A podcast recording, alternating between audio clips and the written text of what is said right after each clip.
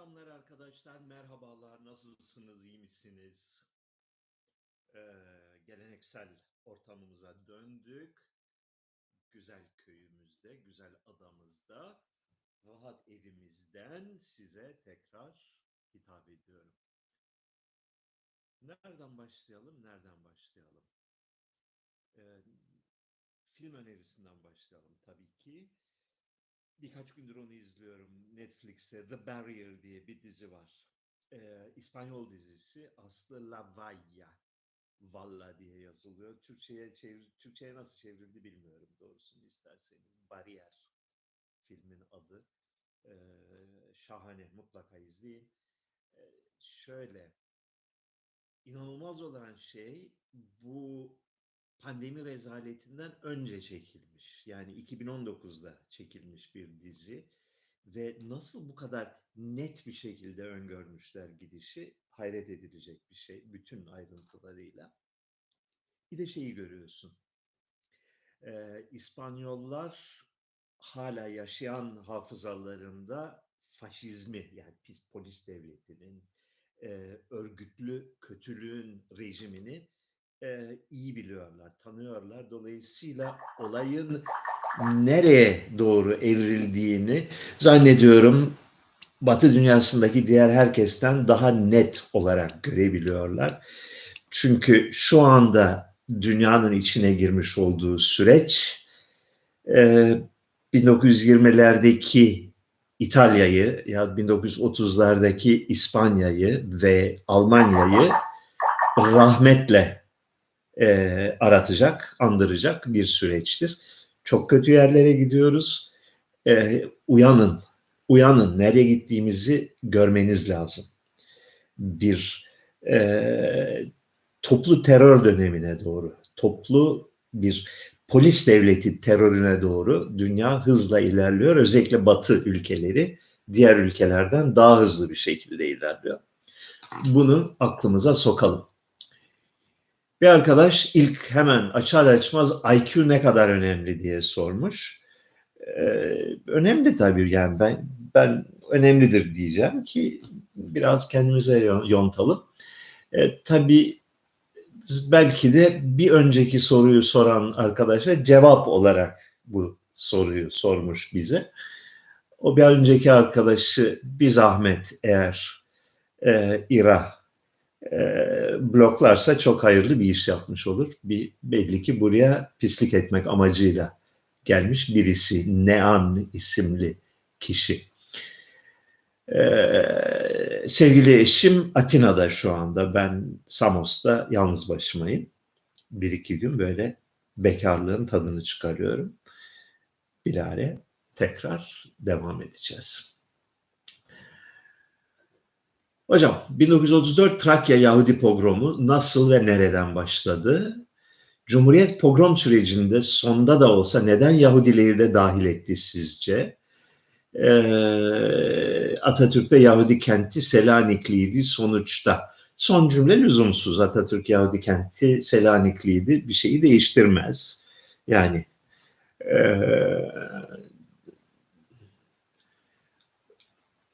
insanlar otomatikman komşularına ve tanıdıklarına sempati duymazlar. Bazen daha fazla düşman olurlar.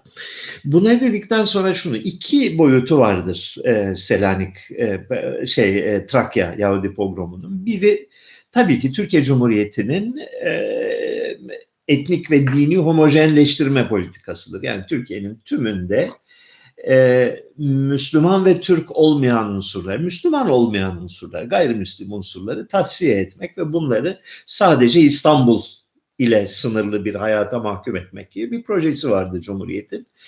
Ee, tahmin etmeyeceğiniz kadar çok Yahudi nüfus vardı Trakya'da. Özellikle Çanakkale'de, Gelibolu'da, e, Edirne'de ciddi e, şey vardı, Yahudi nüfus vardı. E, bütün Balkanlarda, Doğu Balkanlarda çok vardı. Yani Selanik'in doğusundaki e, bölgelerde bir hayli yoğun Yahudi nüfusu vardı. Trakya'da da vardı. 1934'te biraz gözleri korkutularak bir iki terör vakası yaratıp bunların topluca göçmesi sağlandı. E, ikinci boyutu da vardır olayın. Tahmin ediyorum ki İkinci Dünya Savaşı'na hazırlanıyordu dünya. E, Almanların buralara kadar sarkacağı biliniyor muydu? Öngörülebiliyor muydu? Ve e, Trakya'daki Yahudi yoğunluğu bir savaş halinde ne tür badireler açabilir Türkiye'nin başına konusunda bir beklenti veya hazırlık var mıydı? Bakın onu yeterince bilmiyorum. Yeterince araştırılmış bir konuda değildir. Her halükarda bir etnik temizlik hareketidir. Ee, diğer benzerlerine oranla oldukça kansız ve temiz bir şekilde yürütülmüştür.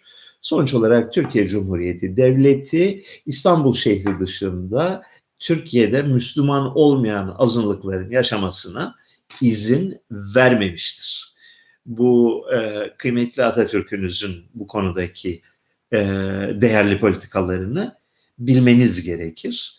E, en Türkiye'de böyle her şeyi biliyorum zanneden veya genel kültür sahibi ol, olan insanlar dahi bu gerçeklerle karşılaştıklarında yani Atatürk, o Atatürk dinler üstü bir insandı. Son derece medeni bir insandı. Yapar mı böyle bir şey?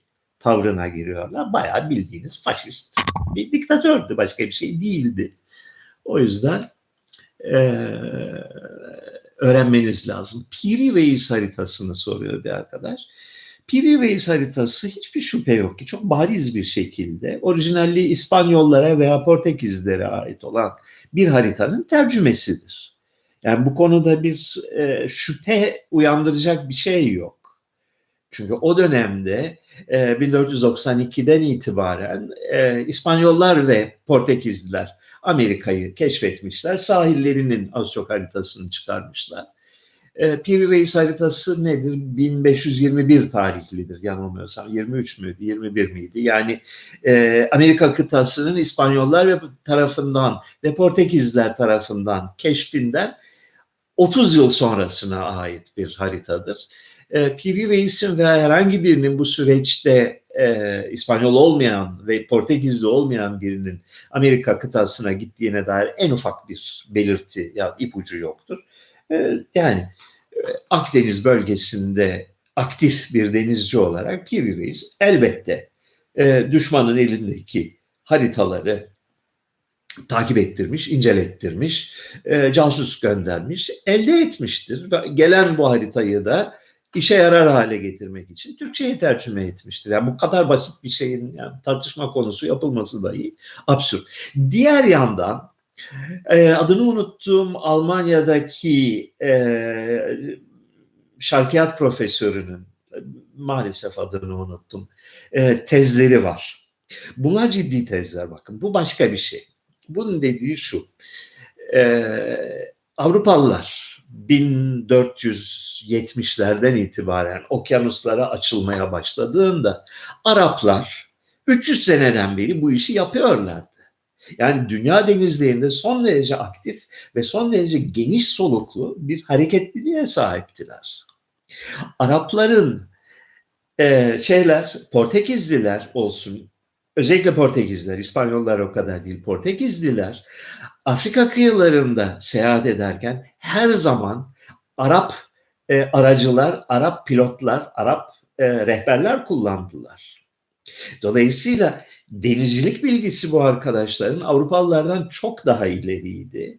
Ve şöyle bir özelliği vardır Afrika e, sahillerinde keşif seyahatlerinin. Kuzeyden başlayıp diyelim Marok'tan şeyden Fas'tan başlayıp güneye doğru gitmek istediğinde sahil sahil gidersen çok zorluk çekiyorsun. Çünkü rüzgarlar ters, akıntılar ters.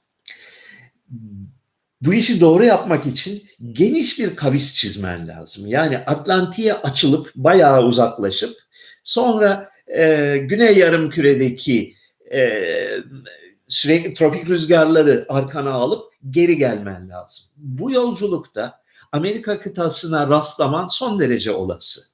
Yani Afrika'nın güneyine inmekse hedefin böyle bir kavis çiziyorsun. Brezilya'ya deyip ondan sonra Güney Afrika'ya geçiyorsun.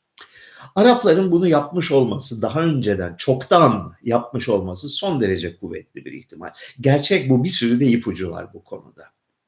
Yani Avrupalılar e, kulaktan dolma bir şekilde dahi olsa oralarda bir kıta varmış hikayesini Arap komşularından duymuş olmaları lazım. Bu üzerinde durmaya değer bir tez. Kanıtlanmış bir tez değil. Bundan şey sonucu çıkmaz. Yani atalarımız Küba'yı fethetti gibi absürt sonuçlar çıkmaz. Fakat Araplar Çin'den Afrika'nın en batı ucuna kadar olan coğrafyada özellikle Hint okyanusunda çok yoğun bir denizcilik faaliyeti içindeydiler ve Arapların coğrafya bilgisi ve astronomi bilgisi 15. yüzyıl sonlarına gelinceye kadar Avrupalılardan daha ileriydi. Ee, tarih hakikaten sürprizlerle dolu. Hocam selamlar. Tiyatro medresesi olayını lütfen tüm açıklığıyla açıklığa kavuşturur musunuz demiş Mehmet Furkan Özen. Ayrıntılarını bilmiyorum. Ayrıntılarını çok da önemli görmüyorum.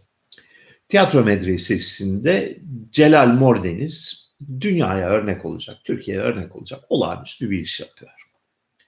Yani e, kaç sene oldu şimdi? 10 yılı buldu. 11-12 yıl oldu. Hakikaten Türkiye gibi bir kültür çölünde, çölünde bir vaha yarattılar. Ve bu vahada canla başla, büyük bir özveriyle bir medeniyet filizi yetiştirmeye çalışıyorlar. Bir kere bu. Bunu bir kere aklınıza sokun. Madde bir.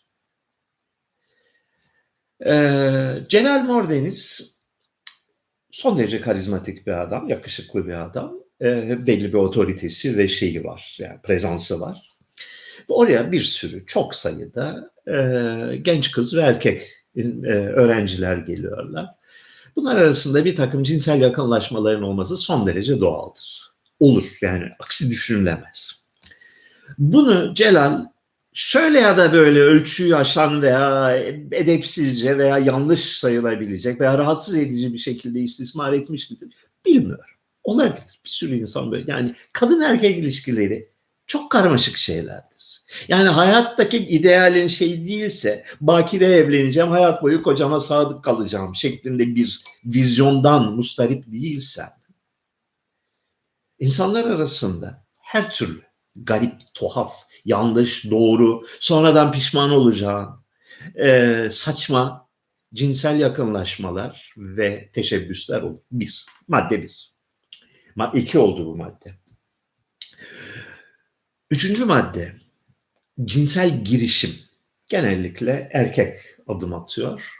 Ee, kadın göz kırpıyor veya kırpmıyor.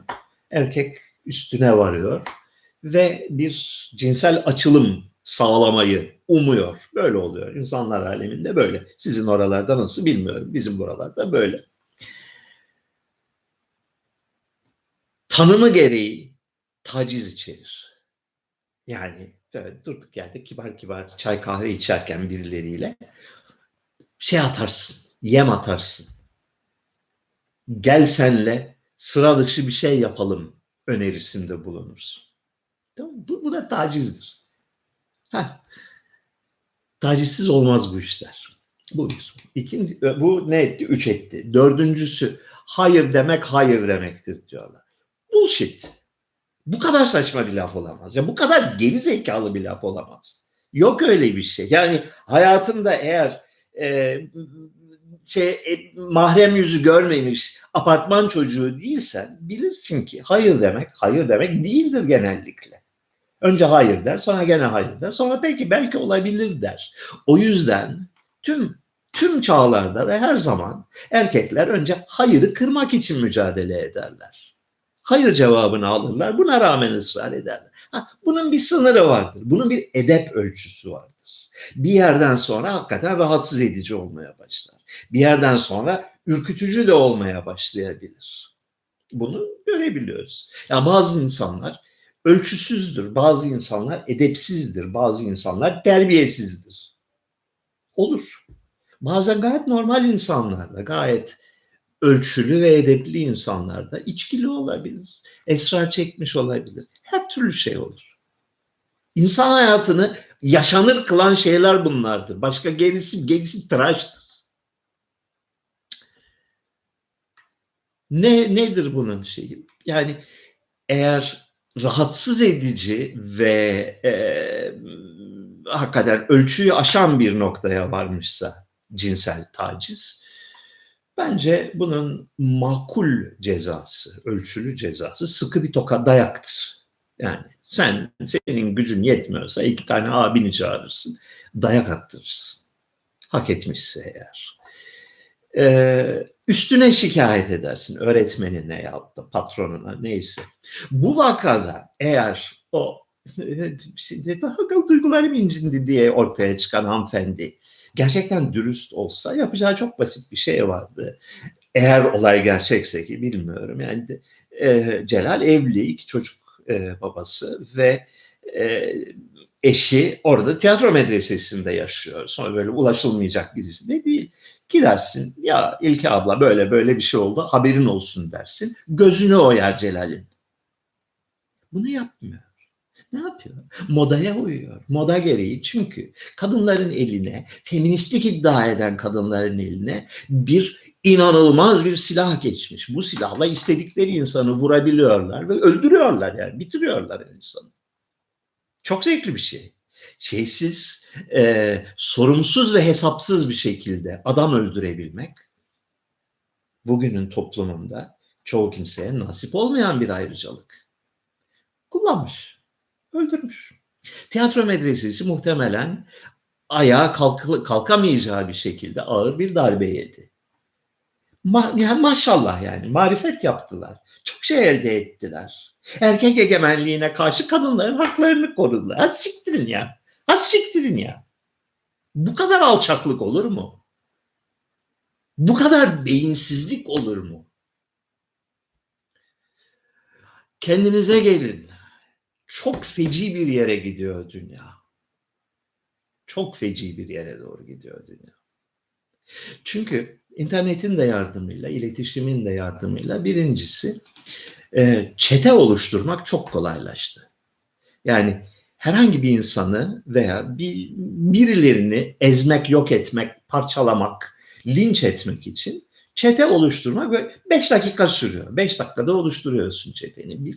İkincisi e, entelektüel sınıf yani kültürlü okumuş olan sınıf ahlaki pusulasını kaybetti. Yani neyin doğru, neyin yanlış olduğuna ilişkin temel yargı kapasitesini kaybetti. Ee, şu anda sanal linçle yetiniyorlar. Bunun gittiği yer bellidir. Bunun gittiği yer çok kısa bir süre sonra cinayete ve katliama varır. Katliam noktasına varır. Çünkü öylesine bir nefreti o kadar kolay ki oluşturmak. Ee, dikkatli olun, uyanık olun, örgütlenmek lazım, muhtemelen silahlanmak lazım. Bunu da söylemiş olalım.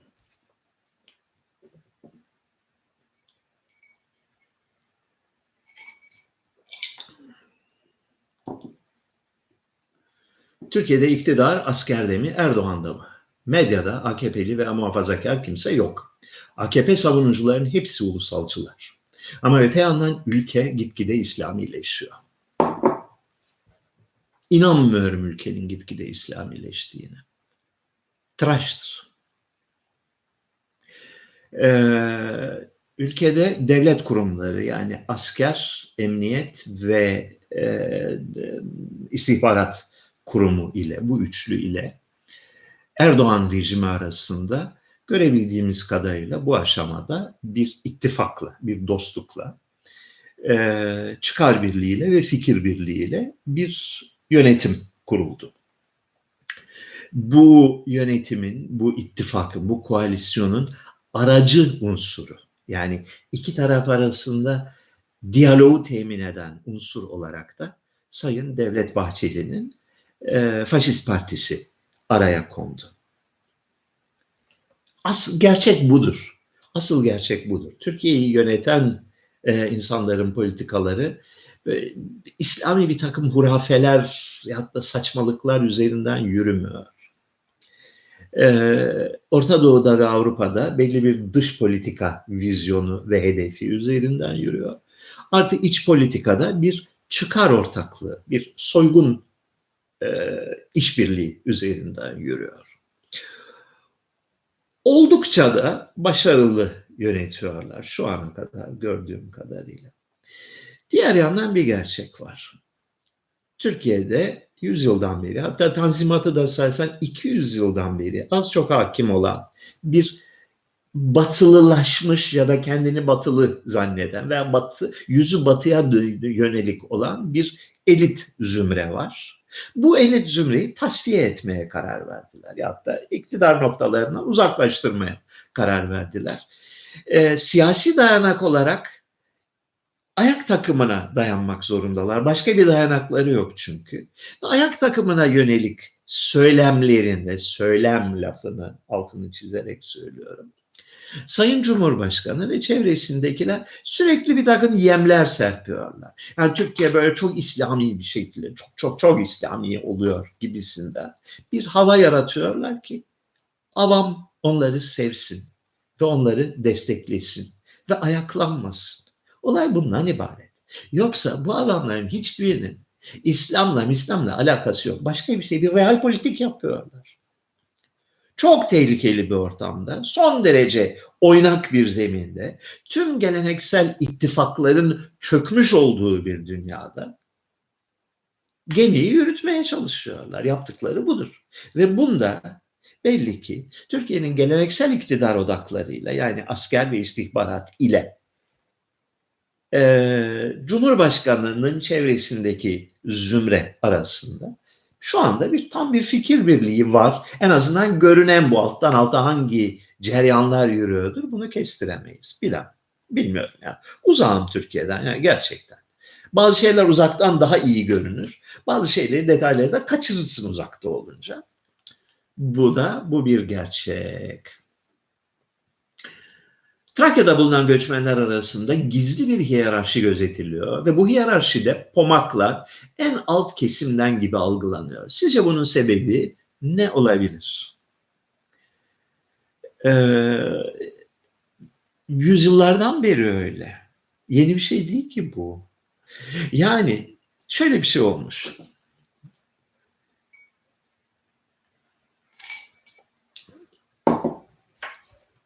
Balkanları Türkler fethedince e, şehirlere yerleşmişler. Balkan kentleri yani bu e, Yunanistan, Bulgaristan, Makedonya, Kosova bütün o bölgenin kent halkı, kale içi halkı Türklerden oluşmuş bir egemen sınıf, bir yönetici sınıf, bir kolonyal sınıf.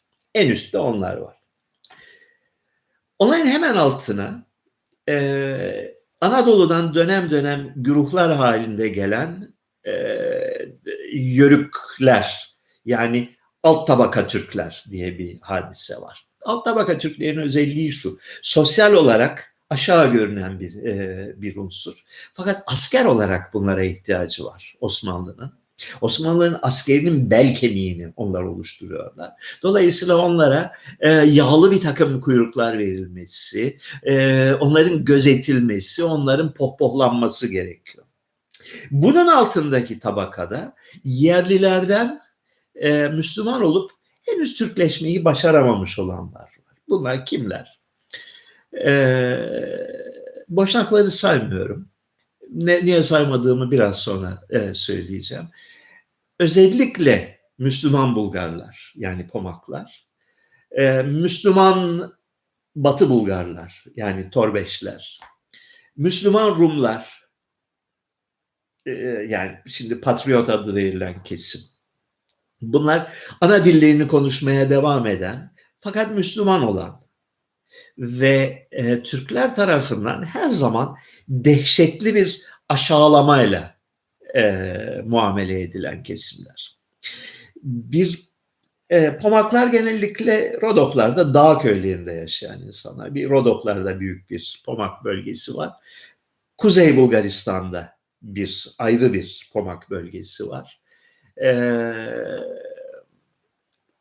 bugünkü Yunanistan'da, eski Makedonya'da Mırlen denilen bölgede yani Karaova yani Karacaova oranın adı. Karacaova'da bir yine Pomak olan Bulgarca konuşan Müslüman kesim var. Bunlar genellikle şehirli Türkler tarafından köylü ve dağlı olarak adlandırılan e, insanlar. Şehre göçtüklerinde, yerleştiklerinde yahut da şehirliyle evlendiklerinde çok kısa zamanda Türkleşiyorlar. Şehre geldiğin zaman Bomakçayı unutuyorsun, Türk oluyorsun. Statü değiştiriyorsun. Konum değiştiriyorsun. Köylü olmaya devam ettiğin sürece Pomak kalıyorsun. E, Türkiye'ye göçtükten sonra da yumuşamış olmakla birlikte bu statü farkları, bu hiyerarşiler devam ediyor.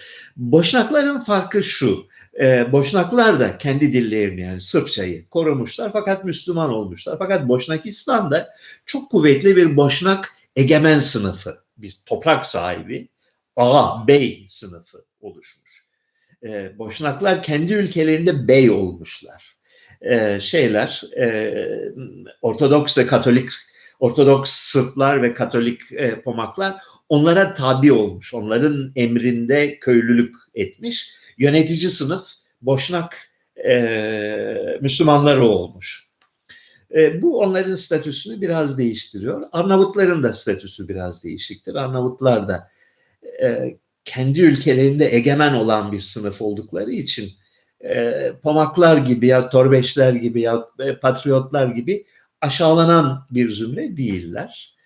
E, Balkanların Müslüman halkı hakkında öğrenebildiklerimin özü bu. Besim Tibuk hakkında ne düşünüyorsunuz sorusu bu forumda yaklaşık 60. defa soruluyor. Eski programlara bakın söylemiş olurum. Türkiye'de sağ soldur, solda sağdır. Sizce bu doğru mu? Türkiye'de sağ sağdır, sol da sağdır. Böyle diyelim daha iyi olur. Ee, Cumhuriyet döneminde Türkiye'de e, halkın duygu ve düşüncelerini biraz olsun e, temsil eden her zaman için sağ diye bilinen kesim olmuştur. E, demokratikleşme ve e, gelir dağılımı konusunda ciddi sayılabilecek ufak dahi olsa reformlara ön ayak olan hep sağ diye bilinen kesim olmuştur. Yani Demokrat Parti, e, Adalet Partisi, ANAP ve e, AKP geleneği. E, sol Türkiye'de her zaman bir elit hareketi olmuştur, bir seçkin sınıf hareketi olmuştur. E, başlangıç itibariyle yani Cumhuriyet'in ilk 30-40-50 e, yılında Türkiye'de sol çok küçük bir azınlıktı ve nasıl bir azınlıktı? Eski Osmanlı yönetici sınıfının, eski Osmanlı elitlerinin e, sınıf ve statü kaybına uğramış olan çocuklarıydı. Yani Nazım Hikmet'ten tut, e, Mehmet Ali Aybar'dan devam et, Behice Boran'dan git, Murat Belge'den çık, hepsi kaç tanesine bakar, hepsi e, Paşazade'dir. Yani e, Boğaziçi yalılarının sahiplerinin çocuklarıdır. Zeki Baştımar, Komünist Partisi Genel Sekreteri hepsi de böyledir. Yönetici sınıfın, eski Osmanlı sınıfının kalıntılarıdır.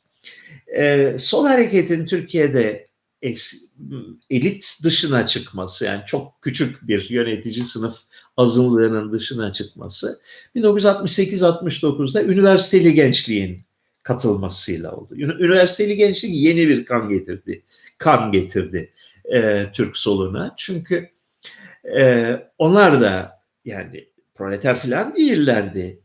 Taşra'nın ya da Anadolu'nun e, palazlanmaya yüz tutan, bir miktar sermaye birikimini sağlayan ve oğullarına iyi ve yüksek bir eğitim vermek isteyen kesiminin çocuklarıydı. Yani eski paşazadelerin yanına 1968'den itibaren Deniz Gezmiş gibi e, bir sürü isim sayabiliriz oradan. E, Anadolu'nun yükselen sınıflarının parlak, zeki ve özel yani elit adayı olan çocukları katıldı onlara.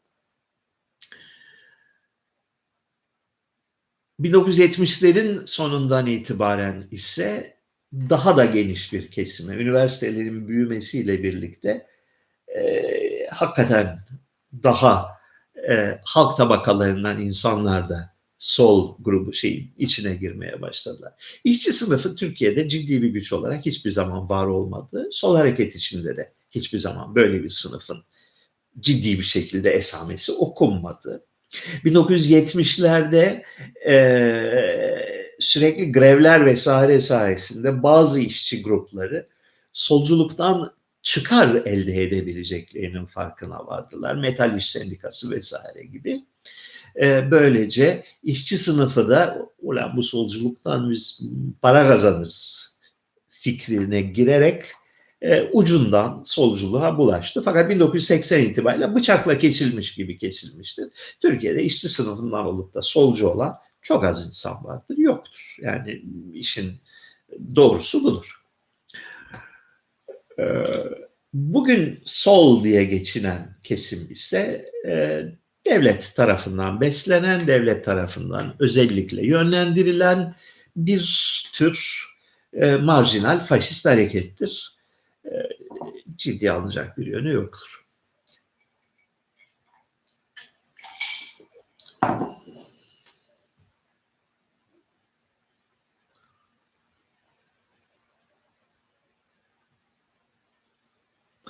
Hocam sizce TC Anayasası'ndaki ilk dört madde herhangi bir tarihte değiştirilebilecek mi?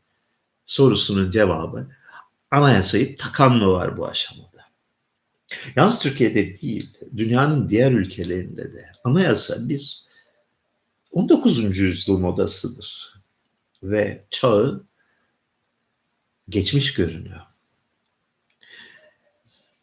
Devlet ülke ekonomisinin yüzde ellisinden fazlasını temsil eden bir deve dönüştüğü zaman milyonlarca insanı istihdam eden ve diğer tüm toplumun tüm ekonomik faaliyetlerini ayrıntısına kadar kontrol eden bir mekanizmaya dönüştüğü zaman yani sen maaşlı olarak çalıştığın zaman da maaşını aslında devlet belirliyor e, şirket kurup özel teşebbüse girdiğin zaman da aranızda yapmış olanlar varsa bilir. En büyük ortağınız her zaman için egemen ortağınız devlettir. Devletten izin almadan nefes almanıza imkan yoktur. Ve gelirinizin büyük kısmına devlet el koyar. Ne kadar gelir elde edeceğinize de devlet karar verir. Yaşlıysanız, öğrenciyseniz, hastaysanız vesaire paranızı devlet öder. Böyle bir ortamda bir oyuncunun bu denli güçlendiği bir ortamda polis terörünün doğal bir hayatın bir parçası sayıldığı bir ortamda anayasa dediğin şey osuruktan ibarettir. Boş laftır. İlk dört maddesi değişmiş de değişmemiş de. Hikaye bunlar. Bunlar göz boyama. Yani sen fare olarak gitmişsin aslanla sofraya oturmuşsun diyorsun ki senle bir sözleşme yapalım sen şunu şunu şunu yapmayacağına bana söz ver diyorsun. Aslan da he he olur diyor. Anayasa dediğim bu. Bugünün çağında. Geçelim.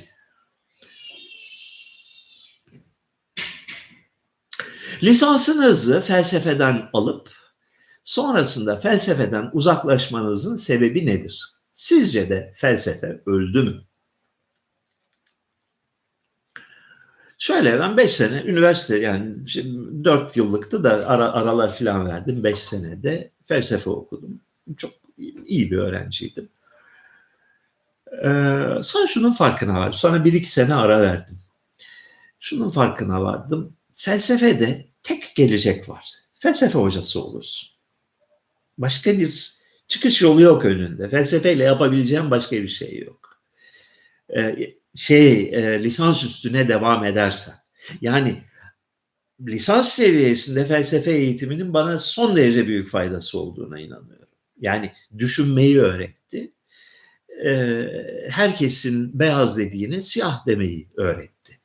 Bu, bu çok önemli bir şey. Bir, bir e, düşünce disiplinidir varsayımları e, sorgulamayı, varsayımları didik didik etmeyi, herkesin kabul ettiği düşünceleri tembelce kabul etmemeyi öğretti. Bu çok çok değerli bir şey. O anlamda felsefe ölmez. Ama bu işi profesyonel olarak yapacaksan, yani doktorasını yapacaksan bunu, ne olabilirsin? Felsefe hocası olabilirsin. Felsefe hocalarına bakıyorsun. Yani Allah göstermesin yani onların pozisyonuna düşmek istemem.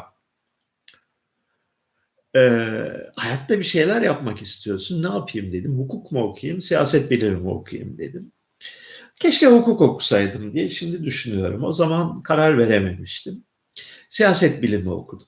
Siyaset bilimini ki Amerika'nın bu konudaki en iyi 3 ya 4 fakültesinden birinde Kolumbiya'da okudum e, siyaset bilimini. E, felsefeden sonra siyaset bilimi bana entelektüel düzey olarak çok düşük geldi. Çok boş boş şeyler yani cahil cahil insanlar.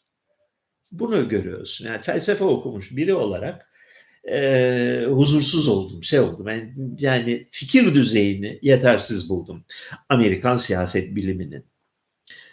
E, bunu çeşitli şekillerde telafi etmeye çalıştım. Bir e, normal siyaset biliminin yanı sıra siyaset teorisi bölümünden de çok küçük bir departman içinde bir getoydu. Oradan da çift major yaptım. Ee, özellikle 16. 17. yüzyıl Avrupa e, hukuk teorisi, anayasa teorisi, devlet teorisi üzerinde çalıştım orada ki diğer konularla bir alakası olmayan başka bir yani bu bir şeydi, bir hobi düzeyinde bir şeydi.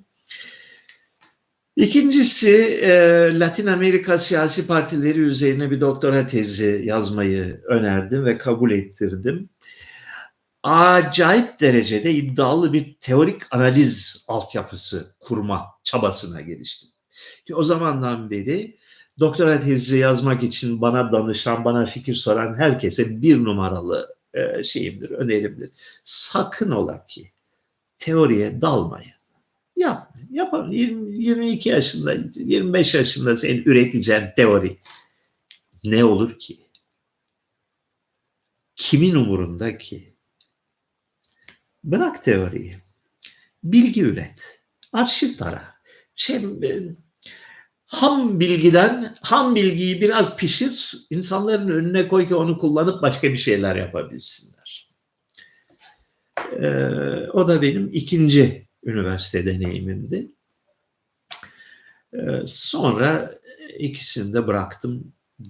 Gezi yazarlığına başladım. Sonra tarihçiliğe merak sardım. Sonra dil uzmanlığına başladım. Ee, üniversitedeyken felsefe okurken bir özelliğim de üniversite yıllarında çok kolay dil öğreniyordum. Şimdi nerede? Ee, habire dil öğrendim. Bir sürü dil öğrendim. Yani Arapça çalıştım, Latince çalıştım, eski Yunanca çalıştım. E, Almancam, Fransızcam zaten vardı. İspanyolcamı geliştirdim filan falan.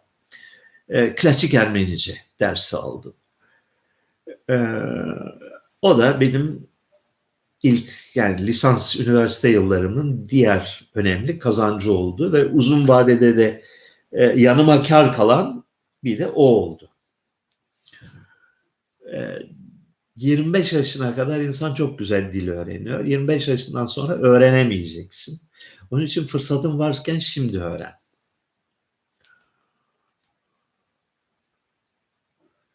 Sevan Hocam iyi akşamlar. 1934 Trakya olayları bizlere neden hiç anlatılmadı? Çok güzel soru. Başka neler anlatıldı ki?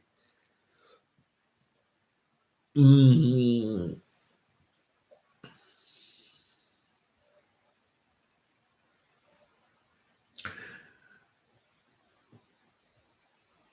Hocam Holokost ve etnik temizliğin bugünkü Alman demokrasisine katkısı olmuş mudur? Büyük sermaye sahibi Yahudiler bugün de varlıklarını sürdürselerdi Almanya'da rejim nasıl olurdu?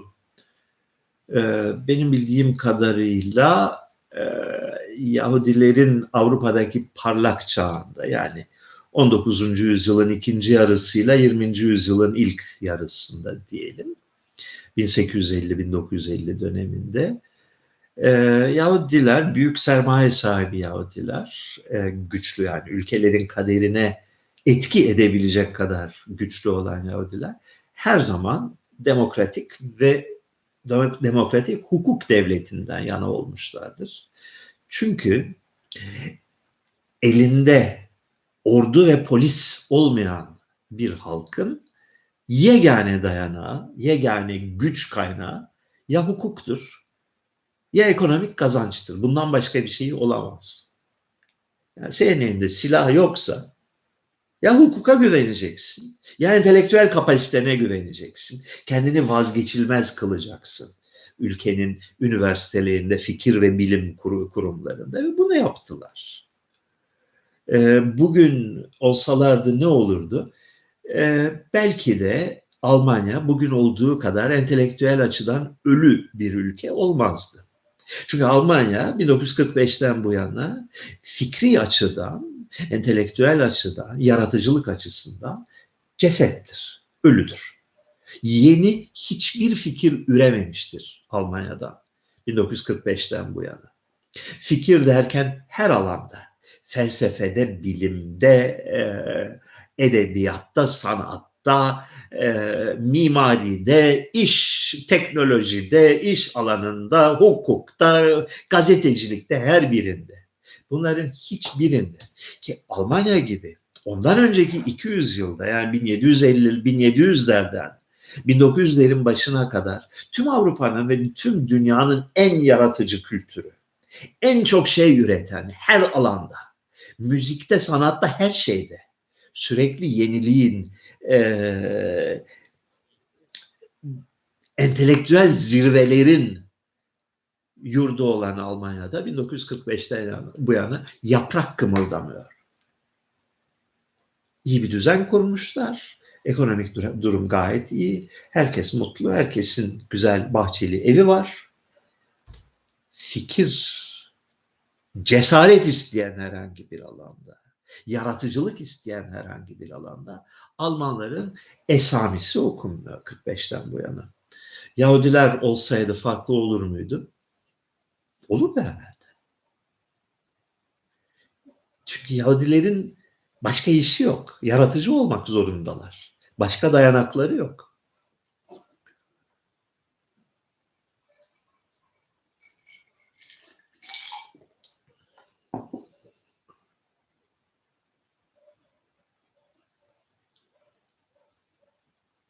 Hocam bir insana kendini sizin geliştirdiğiniz alanlarda geliştirebilmesi için bir yol haritası çizebilir misin? Çizemem.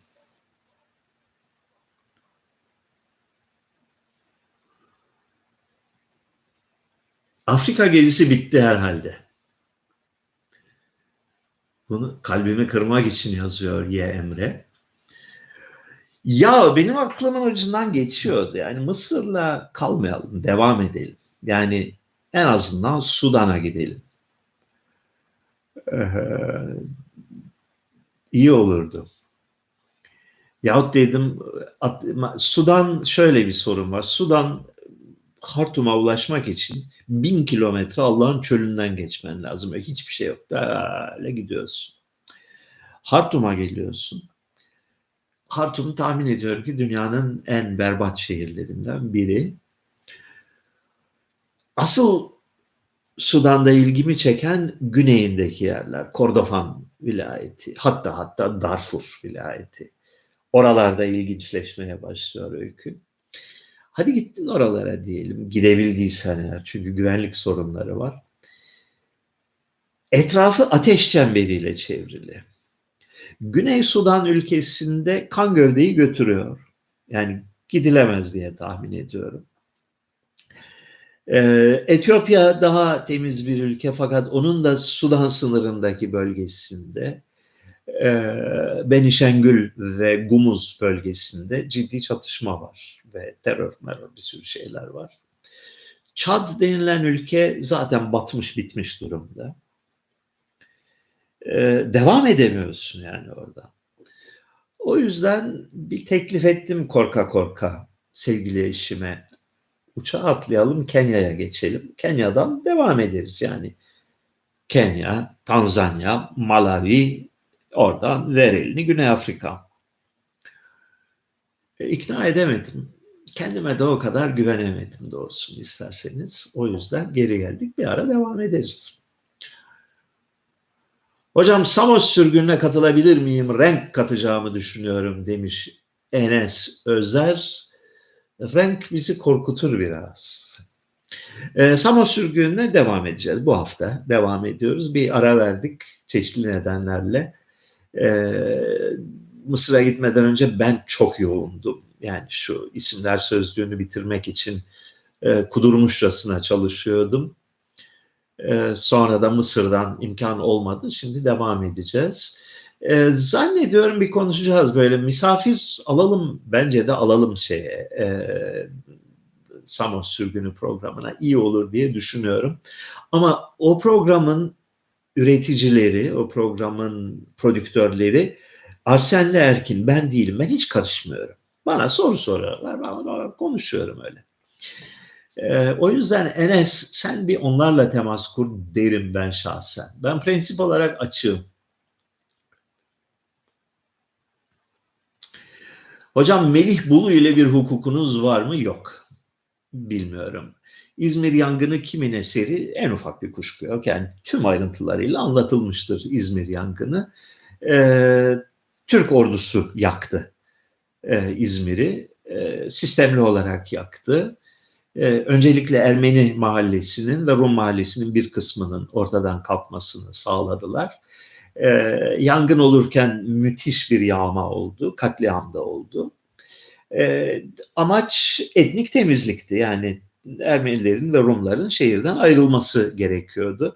E, bu bir e, politik bir hesabın sonucuydu. Çünkü İzmir'in Yunanlılara verilmesinin sebebi neydi? Birincisi İzmir şehrinin nüfusunun yarıdan fazlası gayrimüslimlerdi. Yani Rum, Ermeni ve Levantenler ve Yahudilerdi. İkincisi ve daha önemlisi Ege bölgesinden sürülen ve boşaltılan yani yerlerini, yurtlarını, köylerini, tarlalarını kaybeden Rumlar için bir sığınak olarak düşünülmüştü İzmir. Bu gerekçelerle e, işgal edildi ve bu gerekçelerle Türkiye'den ayrılması e, gündeme geldi. Bunu önlemek için Türk tarafı Ege bölgesindeki Rum varlığını, Rum ve Ermeni varlığını, Ermeniler küçük bir azınlıktı, Rum varlığını ortadan kaldırmayı planladılar. Yani belli bir bakış açısından, yani faşist devletin bakış açısından e, mantıklı bir karardı. Bir. İkincisi işin duygusal yanı vardı. Bu olaydan yani İzmir yangınından 5 e, yıl önce e, Selanik yangını olmuştu ve Selanik'in uçsuz bucaksız Türk ve Yahudi mahalleleri tamamen yok edilmiş ve yakılmış ve yok edilmişti ve bununla da kalmamış bütün halkı boşaltılmış ve yerine yepyeni bir şehir inşa edilmişti. Yani evler yandı, Tapular baki kalmadı. Tapular da yandı. Sıfırladılar. Dümdüz ettiler şehri ve sıfırdan yeni ve modern bir şehir inşa ettiler. Ve bu şehri e, şehrin yerlisi olan Türklere ve Yahudilere değil, e, Anadolu'dan sürülen ve göçmen olarak gelen muhacirlere tahsis ettiler. E, fakat Türkiye için, Türkiye'nin psikolojik e, altyapısı için Selanik yangını korkunç bir olaydı. Yani büyük bir felaketti. Unutmayın ki e, Türkiye'nin o tarihteki elitlerinin, okumuş ve zengin kesimlerinin, e, kalburüstü kesimlerinin çok böyle büyük bir bölümü e, Rumeliydi ve Selanik Rumeli'nin başkentiydi. Onların yurduydu ve yakıldı. E, İzmir'in de yakılması çok büyük ölçüde bunun e, misillemesidir. Yanı sıra da işin planlama açısından akli altyapısı Anadolu'yu, Batı Anadolu'yu Rum nüfustan arındırmaktır. Ki e, mülkiyet sorunu olmasın. Yani kimse burada hak iddia etmesin.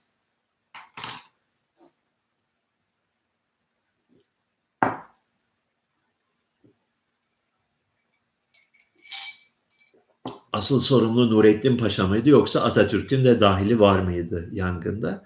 E, Nurettin şey e, Paşa sadece bir uygulayıcıdır.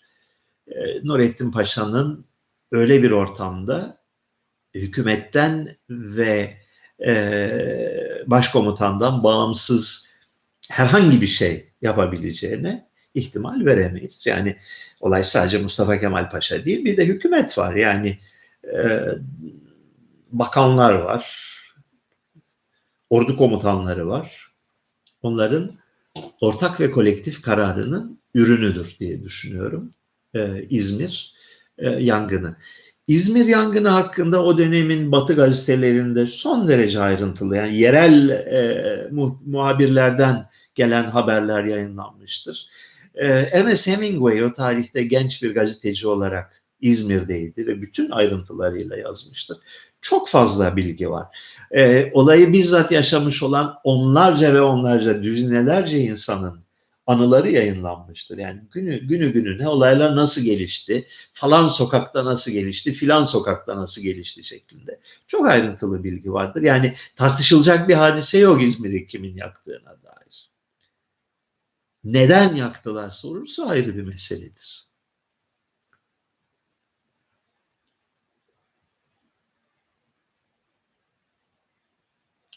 Medeniyetin yaratıcısı Yunanlardır demiş Günel Mehmetoba. Valla bu Mısır gezisinin bize öğrettiği en önemli derslerden biri şu. Yani teorik olarak bunu daha önceden de biliyordum. Söylemişimdir de belki de bu programda da söylemişimdir. Fakat gözünle gördüğün zaman bambaşka şeyi görüyoruz. Mısır tapınakları fantastik bir hadise. Yani devasa boyutlarda yüzlerce ve yüzlerce tapınak yapmışlar. İnanılmaz derecede sofistike bir sanatla yapmışlar. Yani e, her anlamda e, mimari olarak, dekorasyon olarak, e, simgesel e, anlatı olarak çok görkemli eserler ve onları gördükten sonra Yunan tapınakları doğrusunu isterseniz pek cılız geliyor. Basit birer taklit yani Mısır'a özenmişler. Ama Mısır'ın imkanlarına ve gücüne sahip değilmişler. Dolayısıyla yani bir yana Karnak Tapınağı'nı, diğer yana Atina'nın Partenon'unu koy. Yani kıyas kaldırmaz. Ee, bunu da unutmayalım farklı tip iki medeniyet. Bunu epeyce konuştuk. Belki yarın öbür gün yazarım. Şeyi e, Mısır notlarımı parça parça yayınlıyorum. Gördünüz mü bilmiyorum yani. Gerek Facebook'ta gerek benim blogumda var. iki e, şey yayınladım, bölüm yayınladım. Daha da 3-4 tane daha çıkar tahmin ediyorum. Orada da bu konuya değineceğim. Mısır tarihte bir ilk Mezopotamya ile birlikte bir geniş bir alanda ilk kez bir devlet hakimiyeti kurmuşlar. Mezopotamya'nın şeyi farklıdır. Mezopotamya'da çok sayıda bağımsız şehir devleti varken bunlardan bir tanesi güçlenmiş ve hepsine egemen olmuş. Mısır'da farklı bir olay var. Mısır bir uçtan bir uca tek bir yerleşim gibi. Yani bütün e, Nil Vadisi çok yoğun yerleşim alanı ve e, ortak kimliği zaten tanımlanmış olan bir yer. Yani bir ortak kimlik oluşturmak gibi bir derdi olmamış Mısır yöneticilerinin hiçbir tarihte. Yani çok tanım yani ada gibi bir şey çölün ortasında bir varlık, bir antite Mısır. Bunun üzerine hakimiyet kurmuşlar ve e, vergi toplamışlar. Vergi toplayarak artı değeri vergi şeklinde ele geçilerek muazzam bir servet ve muazzam bir sofistike bir yönetim örgütü kurmuşlar. Bu bir tip bir artı değer e, sömürüsü diyelim. Bu gelen dehşet verici miktarda e, şeyle de e, ekonomik gelirle de büyük tapınaklar yapmışlar. Devasa, inanılmaz kral mezarları yapmışlar. Piramitler yapmışlar adamlar. Bu sistem bronz çağının sonunda 1200-1100 yılları arasında milattan önce çökmüş ve büyük bir karanlık döneme girdi e, Akdeniz medeniyeti birkaç yüzyıl için. O dönemde yeni bir şey tar- tarz çıktı ortaya. İlk bunu çıkaranlar Fenikelilerdir. Fenike'de böyle bir devlet yok. Fenike'de sahilde bıt bıt bıt bıt bıt 15 tane midir 12 tane midir küçük şehir devleti var.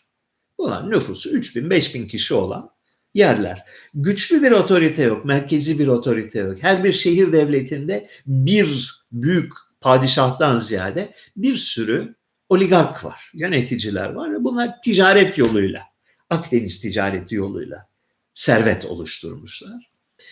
Ee, dolayısıyla vergi yoluyla değil, kar yoluyla, ticari kar yoluyla bir artı değer e, birikimi sağlamışlar. Yunan medeniyeti bütün yani çocukluk çağını e, mesleği Fenikelilerden öğrendi. Şehir kurma, e, gemicilik yapma, Akdeniz bölgesini kolonilerle donatma işini e, Fenikelilerden öğrendi. Yazıyı da onlardan öğrendi. Yani Yunan kültürüne ait olan pek çok şeyi Fenikelilerden aldı. Ve onlar gibi, onlara benzeyen, onların çok daha gelişmişi olan bir medeniyet geliştirdi. Bu medeniyetin özelliği hiçbir zaman bir Mısır kadar, hiçbir zaman bir eski Asur kadar büyük ve görkemli bir devlet otoritesine sahip değil. Yani bir Mısır firavununun elinden gelen gücü, devasa gücü hiçbir Yunan şehir devleti, hiçbir tarihte e, elde edemedi. Daha çok merkezli. E, dolayısıyla özgür düşünceye ve tartışmaya daha çok yer veren, izin veren bir kültür geliştirdiler. Tapınakları Mısır'ın tapınaklarının yanında cüce kalır. Ama o tapınakların çevresinde ürettikleri tartışmanın kalitesi Mısırlılara fark attı. Çünkü bir tane nihai otorite kaynağı yoksa yani ne derse desin haklıdır çünkü padişahtır diyeceğin birisi yoksa şöyle bir durumla karşı karşıyasın. Ben siyahtır diyorum sen karadır diyorsun.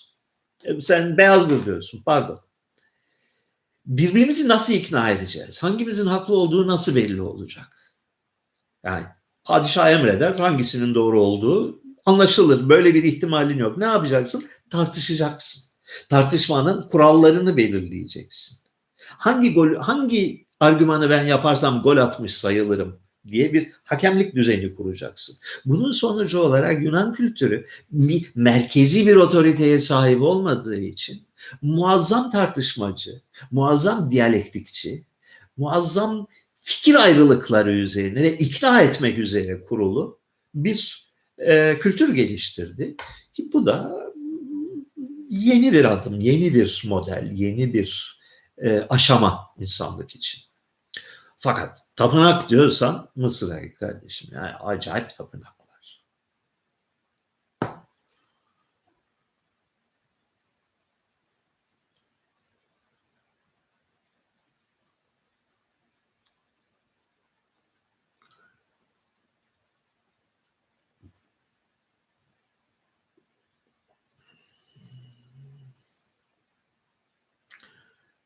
Türkmenler asimile olmuş Kürtlerdir. Selçuklular da öyledir buyurmuşlar. Neler öğreniyoruz zamanla tabii bu da çok iyi.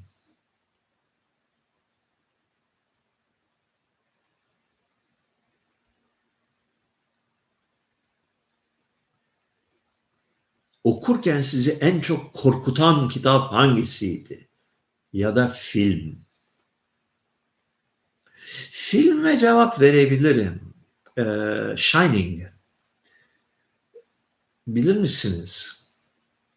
Yani ta ne zaman 1980'in falan 70'lerin filmiydi. Ee, Jack Nicholson. Bu kadar dehşet verici bir film zordur. Yani Amerikalılardan çıkmamıştır. Ee, Shining. Kitap olarak hangi kitap beni korkutmuştu? Hiçbir kitap beni korkutmadı bilmiyorum. Zannetmiyorum yani.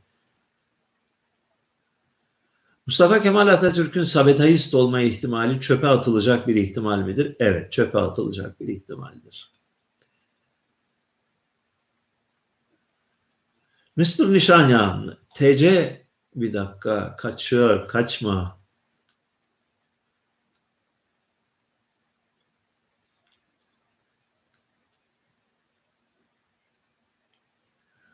Abdülhamit hükümeti neden tehcir yapmadı? Ee, tehcir yapmadı, katliam yaptı.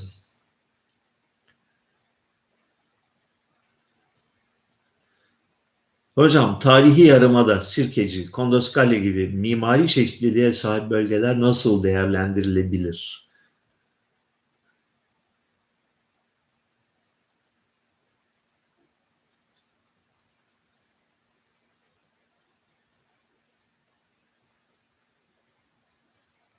Bilmiyorum. Ee, ümitsiz olduğunu düşünüyorum. Mimari koruma fikrinin ki yıllarca bunun büyük savunucusu, destekçisi oldum. Hiçbir zaman ıı, korumadan anlaşılan şey genellikle Türkiye'de ve dünyada e, müzeleştirme, bir böyle bir e, pamuklara sarıp aynen koruma. Bu fikre ben hiçbir zaman sıcak bakmadım. Özellikle yaşayan bir yerde yani bir e, nüfusun canlı olduğu bir e, yerleşimde korumanın anlamının bambaşka bir şey olması gerektiğini savundum. Yeniden üretme, güzel bir şekilde ruhunu yakalayıp bir yerin o ruh içinde yeni şeyler üretmenin e, savunucusu oldum. Şirince'de de yapmaya çalıştığım şey buydu. Hiçbir zaman var olan dokuyu birebir böyle şeye koyup e, kutucuklara koyup saklamak değildi. Çünkü güzel bir şey çıkmıyor ondan. Böyle ölü bir takım dokular çıkıyor. Nasıl burası canlı tutulabilir ve nasıl e, ana espriyi yakalayıp onun üzerine çeşitlemeler yapılarak yeniden üretilebilir sorusunu kendime sordum.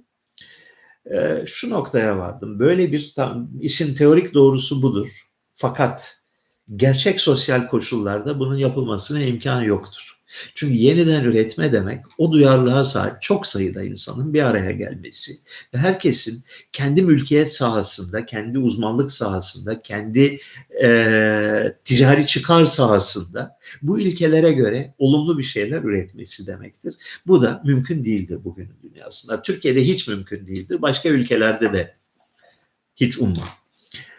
E, dolayısıyla Şirince'de yapmaya çalıştığımız işin Don Kişotluk olduğu kanaatine vardım zamanla. Yani olmayacak duaya amin demek. Ee, çok başarılı, mesela Akdeniz Havzası'nda Avrupa'da çok başarılı restorasyon, yani köy olarak, kasaba olarak restorasyon hadiseleri var.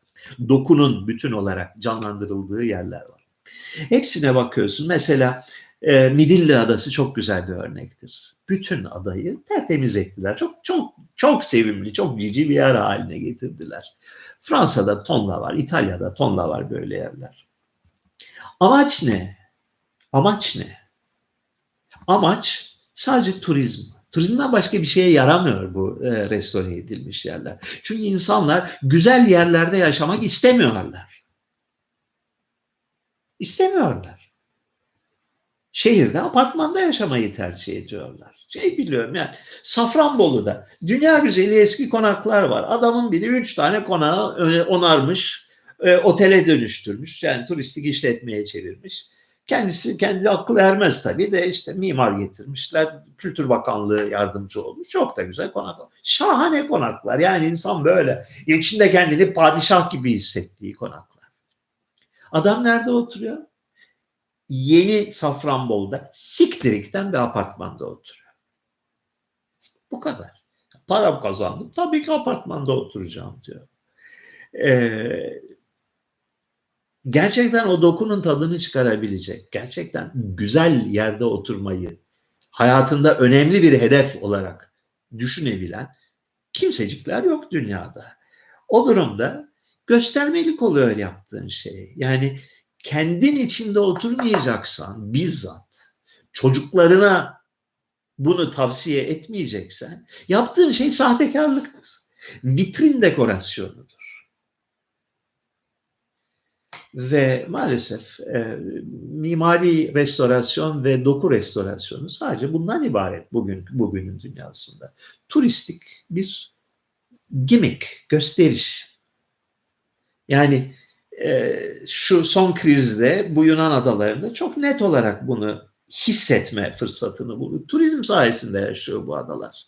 Hala güzelseler, hala güzellikleri korunmuşsa, hala ay ne güzel diyeceğimiz bir şey varsa ki çok var. Bunların tamamı turizme yönelik.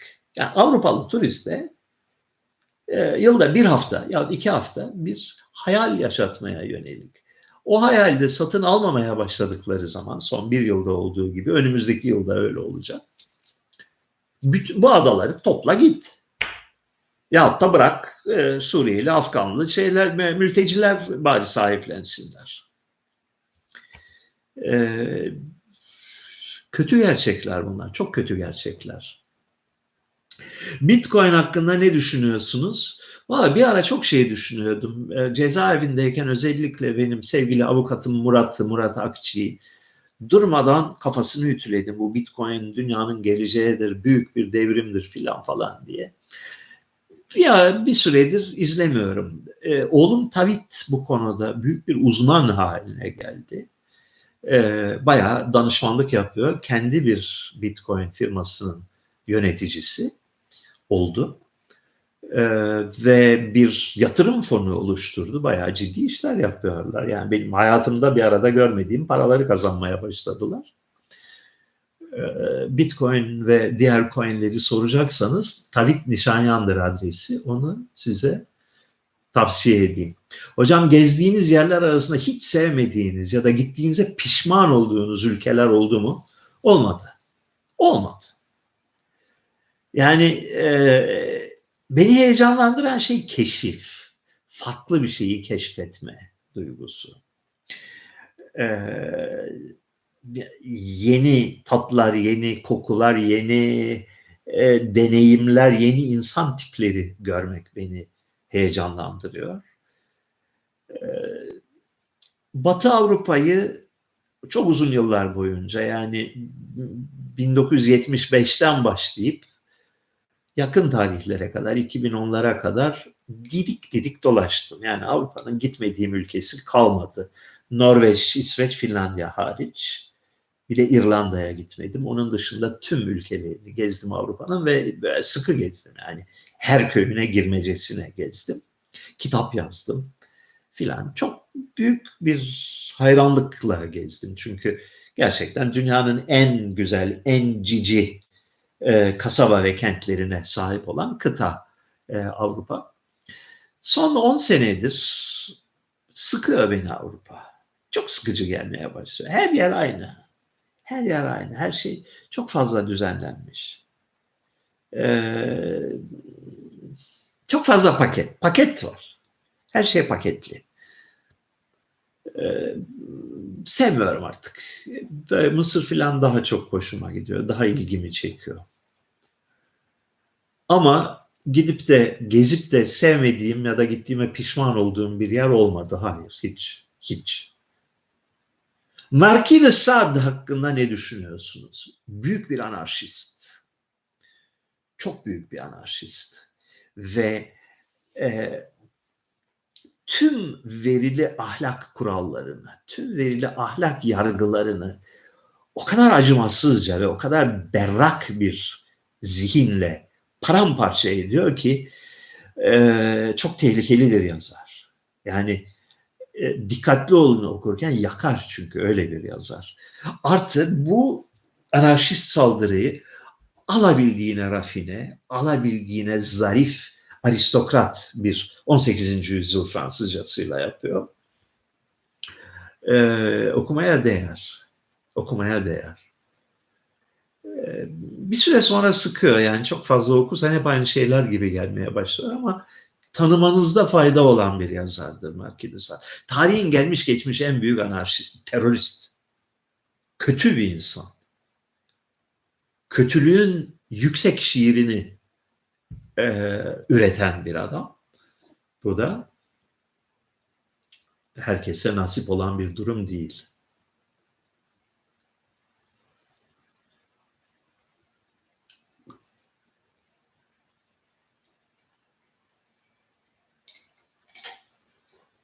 Kuzey Kore'ye gittiniz mi? Gitmedim.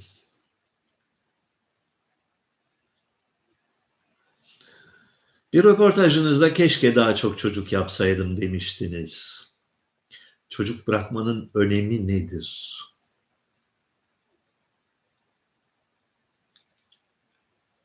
Hayatına anlam verebilecek olan yegane şeydir. Gerisi hepsi 31. Hocam bir Türk olarak Ermenistan'da turist olarak sorun yaşar mıyız? Gezecek olsanız Azerbaycan mı Ermenistan mı? Ee, normal koşullarda Ermenistan'da Türk olarak hiçbir sorun yaşamazsınız. Tonla arkadaşımız gitti. Ee, son derece konuksever, son derece medeni, düzgün bir memleket. Ee, şu ara nasıl olur bilmiyorum. Çünkü çok büyük bir ulusal travmadan geçtiler. E, tüm Türk ve Azeri basını e, oy birliğiyle, oy birliğiyle hiç hemen hemen hiç e, farklı ses duyulmaksızın Ermenileri katletme, yok etme ve haritadan silme hayallerini dile getirdi. Bu derece nefretin dile getirildiği bir toplumun bir üyesinin Ermenistan'da bugün iyi karşılanacağını tahmin etmiyorum. Zamanla e, yumuşar gene ortam fakat şu anda bence e, Ermenistan'a turist olarak gitmeyin derim. Bir şey gelir mi başınıza? Muhtemelen gelmez ama tatsızlıklar olabilir. E, yani sonuç olarak siz sadece bir birey değilsiniz. Ait olduğunuz toplumun da günahlarını ve yükünü sırtınızda taşırsınız. Ermenistan mı Azerbaycan mı sorusunun cevabı son derece basit. Ermenistan tarihi eser açısından kilometre kare başına dünyanın en zengin, en olağanüstü ülkelerinden biri. Azerbaycan ise kültürel bakımdan bir hiç. Yok, yok bir şey.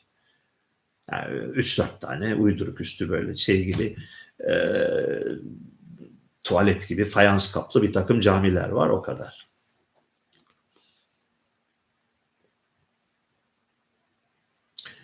Ee, arkadaşlar bu şu falan Zazalar Türktür, Zazalar Ermeniler şöyledir, belki, belki tarihtekiler Kürttür palavrasının yeri burası değil.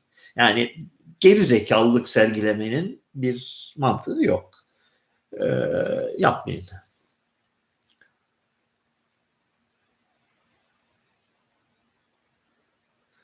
Tahran şehircilikte İstanbul'dan daha mı iyi sorusunun cevabını veremeyeceğim. Çünkü Tahran'a gitmedim. Ee, şehircilikten kasıt eğer planlamaysa dünyanın hemen hemen herhangi bir şehri İstanbul'dan daha iyidir diye düşünüyorum. Ee, İran'ın Türkiye'den nispeten üstün olduğu, Mısır'dan açık farkla üstün olduğu saha e, sosyal homojenlik yani e, göze batan, rahatsız edici bir fakirliği hiçbir yerde görmüyorsun İran'da artık bugün. Ee, sanki bütün toplum Yozgat Çarşısı hizasına gelmiş. Yani küçük burjuva diyebileceğimiz bir e, seviyeye gelmiş. E, Türkiye'den, Türkiye'nin taşrasından önemli bir farkı e, sokaklarda, çarşılarda, direksiyon başında, banka şubelerinde Türkiye'den, Türkiye'nin taşrasından çok daha fazla kadın görüyorsun. E, Mısır için de bunu söyleyebilirim. Mısır'da da yani her taraf kadın doluydu. Ve yani bunu Mısır'da, e, bunu şeyde İran'da daha önce gözlemlemiştim, Mısır'da da gözlemledim. Bu çok önemli bir testtir.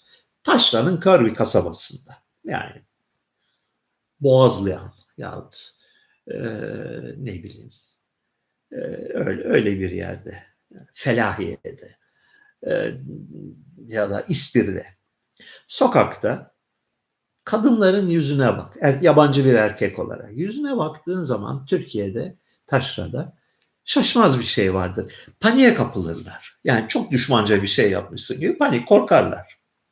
Gözlerini kaçırırlar. Suratlarını ekşitirler. Ee, Biraz biraz cesaretleri varsa böyle devlet memuru ya da öğretmen gibi bir şeylerse saldırgan bir şekilde üstüne gelirler. Yani sen ne cüretle bana bakıyorsun? Ya bayağı bir düşmanlık var. Korkarsın. Ama Mısır'da özellikle kadınların yüzlerine baktım. Hep yaparım onu ben. Yani kusura bakmayın tacizci ol- oluyoruz. Ee, peçeli meçeli sadece gözü görünen kadınlar dahil olmak üzere. Baktığın zaman gülümsüyorlar. Gülümsüyorlar. oluyorlar. Ee, utanıyorlar. Sonra da gelip Aa, fotoğraf çektirebilir miyiz diyorlar yabancı görünce. Bana değil de İra'ya diyorlar. Çünkü sarışın saçlı olduğu için e, hiç görmemişler. Yok öyle bir şey Mısır'da sarışın saç. O yüzden fotoğraf çektirmek istiyorlar. E, yani bu açıdan ben Mısır kadınlarını Türkiye taşrasının kadınlarından daha cüretkar, daha rahat, daha güler yüzlü, daha sempatik buldum. Ya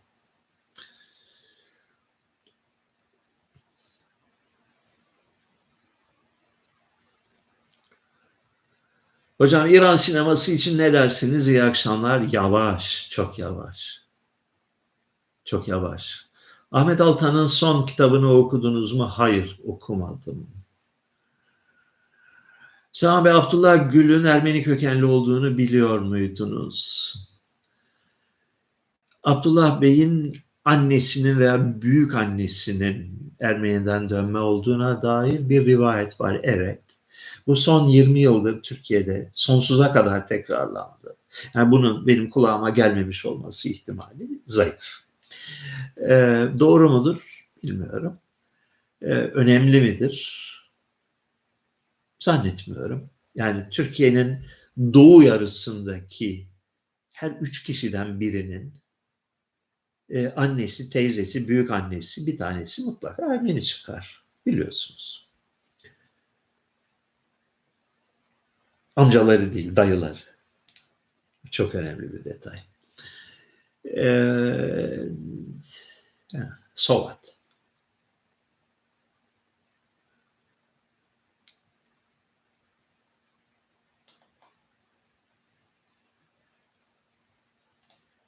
Yaratıcı Azerbaycan'da medeniyete ait ne varsa Müslümanların eseri değil. Niye gelip camilerden yapıştı, üstelik bir de hakaret etti. Günel, bazen hakarete hakaretle cevap vermek lazım. Yani sonuç olarak Azeri milleti, Azeri milletinin yüzde 95'i e, senelerden beri kudurmuşçasına Ermenilere hakaret etmekle meşgul son savaştan bu yana çığırından çıktı, insanlık dışı bir hakaret seline uğradık. Ufak da olsa bazen cevap vermek gerekir. Ee, Azerbaycan konusunda ise valla ben Bakü'yü de biliyorum, Gence'yi de biliyorum. Dolaştım. Çok fazla dolaşmadım ama az çok dolaştım. Ee, ve kitap okuyarak da dolaştım. Görmeye değer tarihi eser niteliğinde fazla bir şey görmedim Azerbaycan'da. Ee,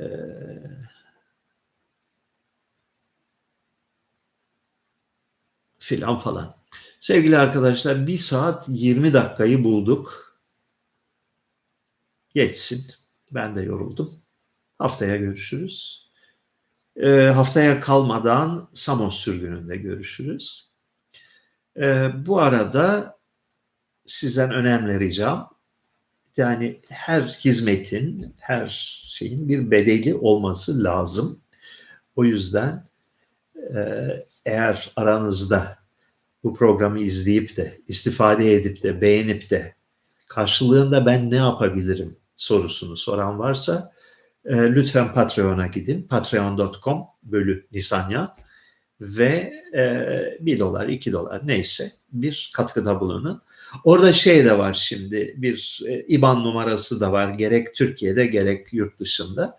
E, arzu ederseniz Patreon sisteminden hiç geçmeden ve kredi kartı vermeden e, şey yoluyla da havale yoluyla da katkıda bulunabilirsiniz. Bunu bir bilet olarak düşünün. Biletsiz lütfen seyretmeyin. Görüşmek üzere. Allah'a ısmarladık.